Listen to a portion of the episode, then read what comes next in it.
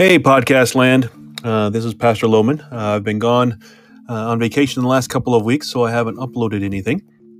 Uh, my last sermon from my month, the 19th of July, uh, I did not get uploaded before I left, uh, so I've done that now. it is uploaded, it's online, it's ready for your listening pleasure, for your ear torture, Uh, or hopefully for your edification. Uh, anyway, uh, let me know what you think. Uh, here we go.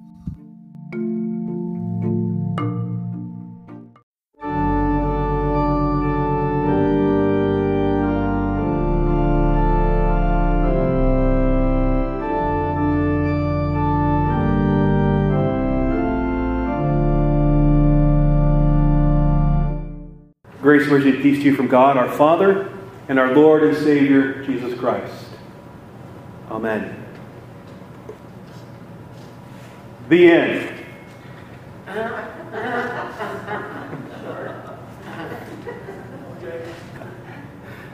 Those words used to be the last thing on the screen before the end credits would appear. The end. Believe it or not, I actually think about those words fairly often. The end. Sometimes they are good words.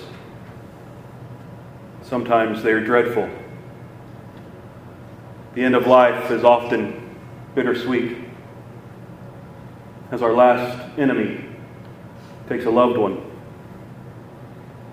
Yet if they are a child of God, we rejoice that their battle is over and they have persevered and completed their sentence in this prison that we call life. Yet we also weep for their presence is missed. Their smile unseen except in photographs, which only seem to make the bitterness of separation even more sour. The end. Even a simple book or movie or other story can leave us dazed at its conclusion. Good stories leave you wanting more. They send your, your imagination reeling what would happen next if the story continued? What would happen as I close the book on the last page? As the credits are done at the end of the movie? The enjoyment is over. And some sorrow sets in. You see, there are all kinds of endings in our life. Again, some are pleasant like the end of a drought or a, a long separation. Others, not so much. In the parable that Jesus shares with us this morning, our Lord speaks about the end. Yes, he is still sitting in that same boat where we left him last week. The same crowd is gathered there around him. And Jesus tells them this parable about not just any ending, but the finality of the story of the Scriptures. The end of this fallen world. The end that would begin at his cross. Then, after a couple of shorter parables that our reading skipped over today, and in good dramatic fashion, in order perhaps to emphasize his point, Jesus gets out of the boat and he goes back to the house where he was staying, pretty much telling those who had been listening that the day's teachings were over. The end. His disciples then come to him and, for our benefit, request that Jesus explain the parable. And so Jesus explains it to them. This parable, as is true for every parable, wasn't about the actual story being told. Instead, the parable is a visual representation of something totally different. While he was telling them a story about a farmer and his crop, his point really had nothing to do with farming. Instead, it was all about, you guessed it, the end. On this earth, right now, there are children of God, and there are children of the enemy. God has allowed both to reside here, to grow up together, each offending the other, each struggling to survive in spite of the other, just like wheat and weeds fighting for room to grow in the light of the sun. For us, it seems it would be best if God would have simply removed the weeds from the soil so that we could live without the struggle, without the competition. That seems right. That seems fair. But for his own reasons that he doesn't really quite reveal, but perhaps to drive us continually back to him, he has allowed evil to carry on. A fact that we see practically every day. Not just on the news or in the newspaper, on the radio, or even in our nice little town but even more so in our own mirrors.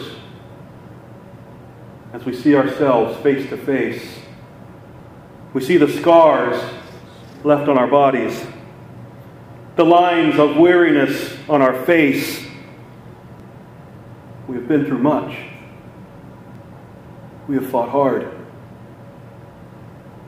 Sometimes we have fought alongside our God.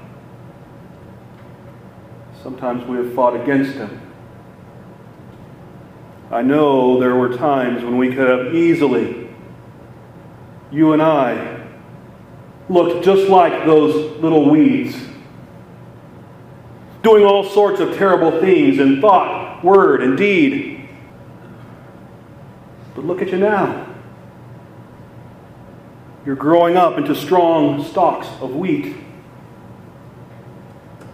Maybe with a bend or a tweak in your stalks as you have been beaten on by the storms of this world, stepped on by the evil one who wanders about casting more wickedness around us. But along the way, you've continued to grow. Watered by your baptism, fed by the farmer's own blood and flesh, his work for your benefit.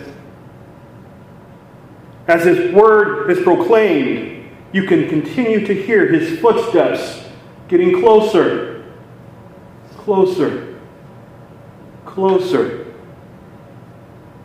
The harvest is coming. Will we be ready?